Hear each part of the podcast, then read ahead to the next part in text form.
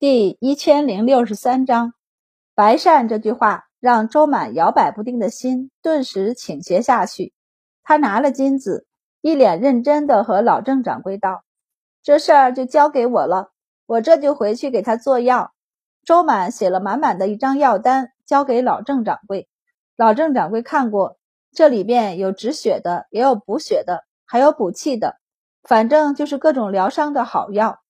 周满刚拿到手的金子就出去了一锭，不过他收获的珍贵药材也不少。老郑掌柜的目光划过他的包袱，感叹他的暴利。他买的这些药材肯定不会全部用完的，就是全部用完，他手上还有九锭呢。也不知道宫里那位古大人到底生了什么病，竟然给出这么高的价钱。老郑掌柜回家时。正巧郑太医也刚下衙回来，兄弟两个到现在都没分家，在角门遇见老郑掌柜，就随口邀请道：“去我那里喝酒。”郑太医想到这三天来压力爆棚，不能出宫，不敢与人议论，更不要说吃饭睡觉了。今日正好放松一下，于是点头应下，跟在老郑掌柜身后走。老郑掌柜问他。暑天太医院这么忙吗？你都三日没回家了。虽然皇帝醒了，但前两日他昏睡的事儿依旧是宫里一个不公开的秘密。郑太医一向有原则，除非宫里的事涉及到家族存亡，不然他一般不把宫里的秘密告诉家人。所以这会儿他也不说，只是摇了摇手。老郑掌柜就说：“今日古才通过他和周满求药的事儿。”好奇地提了一嘴：“这位古公公不是圣上跟前的人吗？他也不能让你们太医院里的太医出诊，还要特特的跑出来通过我拿药。”郑太医权衡了一下，觉得这不是秘密，而是属于消息灵通与否的行列，于是道：“以前自然是可以，现在却有些难了。不过现在似乎又可以了。”老郑掌柜抬头看向他。这话说的什么呀？乱七八糟的。郑太医也觉得自己说的有些乱，晃了晃有些昏沉的脑袋，道：“不过古公公从外面和周大人求药，一是为了安全，二是为了回报周大人的。毕竟在宫里这么多的钱，可不好塞给周满。通过积食堂，那就和周满没多大关系。谷中只和积食堂买药，而积食堂请了周满做药而已。”他们太医院的太医常在各药铺医馆挂号，这种事儿就是闹出来，也是药铺医馆挡在前面。就是收治的病人出了事儿，除了名声有些瑕疵外，责任上也还是药铺医馆的。老郑掌柜啧啧道：“这是什么病啊？回报这么大，你不知道，整整一盘的金子呢。除去买药的一锭外，还有九锭呢。”郑太医想了想后道。命，算买命钱吧。老郑掌柜一愣，郑太医就挥手道：“再说就涉及宫中私密了。反正这次古公公能活着，五成看自己，五成看周大人。他这次能熬出来，则有八分靠的是周大人。要不是周满在皇帝面前提了一句，以现在皇帝的精力，只怕到死都想不起古中来，就是想也不会提出来。”皇帝的身体已经撑不了多久，要是等他先去，谷中都还在防御所里，他这一辈子都只能在皇宫的旮旯犄角里度过去了。最后的去处也是和同内侍一样，被放到皇庄里。可同内侍能在皇庄里安然多年，是因为和他对头多年的谷中放过了他，甚至还隐隐的保护了他。但谷中。他怕是没这个运气。他在皇帝身边时间太长了，知道的秘密太多，得罪的人也多。如果不能容养，便是去了皇庄，也别想有好下场。所以周满那一句话很重，也由此可见，皇帝身边有人是多么的重要啊！郑太医想到这里，和老郑掌柜道：“还是和各地药商提一提，要是看见稀奇的植物。”凡是我们这一块儿没有的，都送几株活的过来，处好关系就要投其所好嘛。周满的所好一直很明显。他们这样的关系，给钱俗气了，而且他可能也不会收，但给些花花草草就不会显山露水了。周满对郑家兄弟俩的事儿全然不知。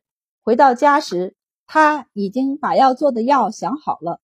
他既然敢在皇帝身边提起谷中，自然是有把握让他尽早到岗的。内外服用的药加上针灸，他可以保证他五天后便可下床。只是需要受很大的罪，自己有足够的意志力。他觉得谷中可以，他连这么重的刑罚都能熬过来。还能怕这点疼吗？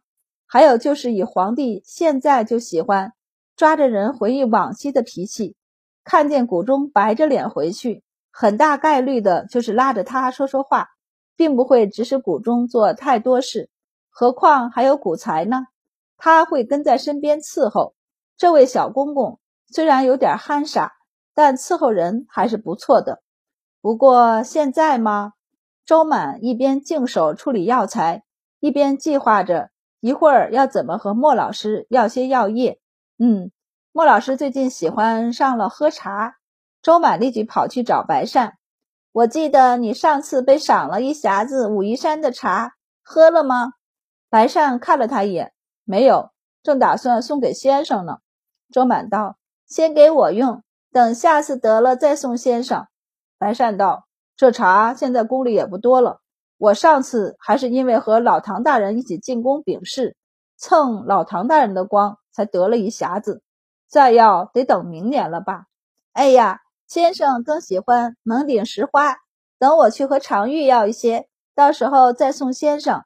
白善就把那匣子茶给他找出来，还没来得及问他要把茶送给谁，他就一溜烟跑了。白善摇了摇头，不管了。周满最后用一匣子茶。换来了一管学习材料，他将它都加到了他做的药丸里，又给谷中熬了一罐金疮药膏。第二天，他把东西放进药箱里进宫，眼皮都是耷拉着，太累了。谷中收到药，积极治疗。谷才倒了热水给他。周大人说药丸一日两丸，早晚服用，专治内伤的。他给您做了半个月的，吃完就换药方。又拿出那罐药罐。周大人说：“这药膏一天涂一次，现在血止住了，可以不用包了，免得天气热还容易把伤口给捂坏了。”谷中脱下衣裳让他擦药，等他唠叨完了，就道：“你今日回去一趟，把我们的衣裳找来，你拾掇的好些。陛下喜欢看干净利落的人。”谷才应下。谷中已经决定，最多五天，他只要能下地，就去见皇帝。却没想到周满的药这么好用。第三天上，他就感觉好了很多，扶着谷才的手下地走了一圈后，竟然感觉还好。再一看身上的伤口，已经不再出血，有的小伤口甚至出现了小小的痂。谷中不由感叹：周大人不愧神医之名啊！他已经不是第一次见识周满的医术，但此刻依旧被震惊到了。他并不知道这里面并不都是周满的医术。谷中想了想后道：“明日我们就去见陛下。”谷才忧虑：“干爹，您的伤真的可以去伺候陛下吗？”谷中道：“你放心，我既然能下地了，那就能去。”他道：“陛下仁厚，知道我受伤，也不会很使唤我的。你以为周大人提我是真让我去伺候？”不过是让我重新回到陛下面前，将来能有个好去处。所以到了御前，你机灵点看我的眼色行事。古才应下，谷中带着古才走出防御所时，宫里的内侍宫女们都惊呆了，尤其是防御所的管事。他亲自把谷中送到门口，直到人的背影消失不见了，才回神。没想到谷中还真撑着下地了。当时他被送进来时，可是被抬着的，浑身都是血，眼看连出的气儿都没多少。没想到这才几天时间，竟然就能下床了。内侍咽了咽口水，深觉在太医院里有个熟人的重要性。周大人的医术可真是出神入化呀！皇帝不知道谷中受过很重的伤，看到他来，并不是很惊讶，只是看他脸色苍白，便很体谅的道：“你伤还没好，再多休息几日就是，何必这么急着回来？”谷中心疼的看着瘦削的皇帝，躬身道：“老奴一日不见陛下，便想得紧，要不是身子不争气，才出大理寺就想回来了。陛下。”您怎么瘦这么多？皇帝就伸手摸了摸自己的脸，叹气道：“这两日周满给我调理，胃口已经好了许多。只是太医院里的太医你也知道，好多东西都不给我吃，这便瘦了。你回来的正好，去给我煮一碗茶来。他们煮的茶都不如你煮的好。”谷中应下，带着谷才下去煮茶。一旁伺候的内侍宫女。默默地退到一旁，重新回到听谷中调遣的状态。谷中亲自煮了一碗茶端上来，皇帝喝了以后微微点头：“还是你煮的入味儿啊。”谷中笑了笑道：“陛下喜欢也不能多饮，不然回头周大人要说老奴了。”皇帝撇了撇嘴道：“他才不会说你呢，他早说了，朕想吃什么就吃什么。”可惜太医院还不是他做主，萧院正不许。谷中冒冷汗，周大人这是有做佞臣的趋势啊！和谷中一样的想法人不少，宫里就没有什么秘密，何况这还涉及到皇帝的身体健康。要紧的大臣都知道了，太医院里出的两套治疗方案，其实也不算两套，就是在医嘱上有些分歧。周满是让皇帝想吃什么就吃什么，不必忌口；萧院正却是规定了一堆不能入口的东西。大臣们自然是站在萧院正那一边。不过皇帝的病情还只是在小范围流传，所以大家也就小范围的讨论一下这件事儿。于是小朝会时，有几位重要的大臣就忍不住和太子弹劾周满，周满纵容甚至引诱皇帝。让皇帝不爱惜身体，就是谋害皇帝，谋害大晋呢。太子转身就把这些弹劾折子送给了皇帝和周满，暗示他们悠着点儿。于是最近周满就不太满足皇帝的口腹之欲了。皇帝心情不佳，既不想看到萧院正后，现在也不想再见周满了。于是新回归，不仅可以陪自己说话，还会完全顺服他的谷中。就成了他最喜欢的人。皇帝见他脸色发白，便让他坐在脚边说话。朕现在身体还可以，传令让恭王等进京吧，每人不许带超过一百个护卫。谷中以前经常干这种传旨的事，现在皇帝重新将此事交给他，可见完全不介意他之前收受妃嫔贿赂的事儿。他高兴地应下，起身带了谷才下去传令。现在太子监国能递到皇帝面前的政务很少了，自然需要谷中跑腿的事情也少。他大部分时候就靠在皇帝身边和他说说话，看着皇帝一天比一天虚弱，而他的伤在一天一天的变好。到底是自己照顾了一辈子的帝王，谷中对皇帝的感情和忠心毋庸置疑。见皇帝如此，忍不住私下找了周满。陛下的病真的没办法了吗？周满摇头，大夫能治病，但不能治命，而且目前也不是所有的病都可以治的。皇帝也服用过药剂，已经到达极限，可以说，要是没有他给的药剂，早两年，皇帝甚至更早之前，他就周满现在只能尽量让他好受点。说到这里，就有些不满。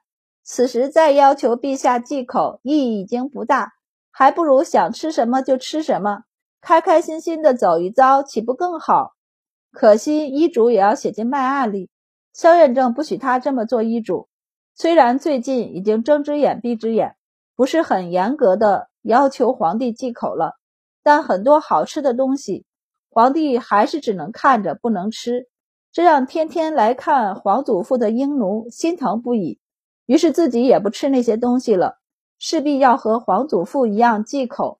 感动的皇帝眼泪汪汪的，大手摸着他的脑袋道：“好孩子，不。”枉祖父那么疼你。”英奴也泪眼汪汪，抱着他的胳膊道：“皇祖父，我和阿耶说去厨房偷了东西给你吃，好不好？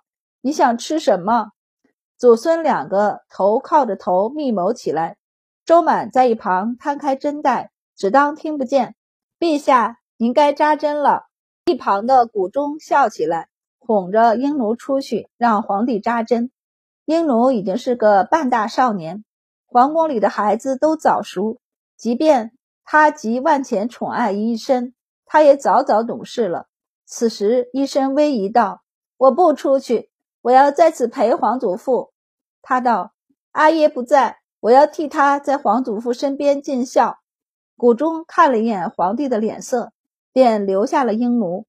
周满给皇帝扎针，足足扎了五十八根，看得鹰奴直接打了一个抖。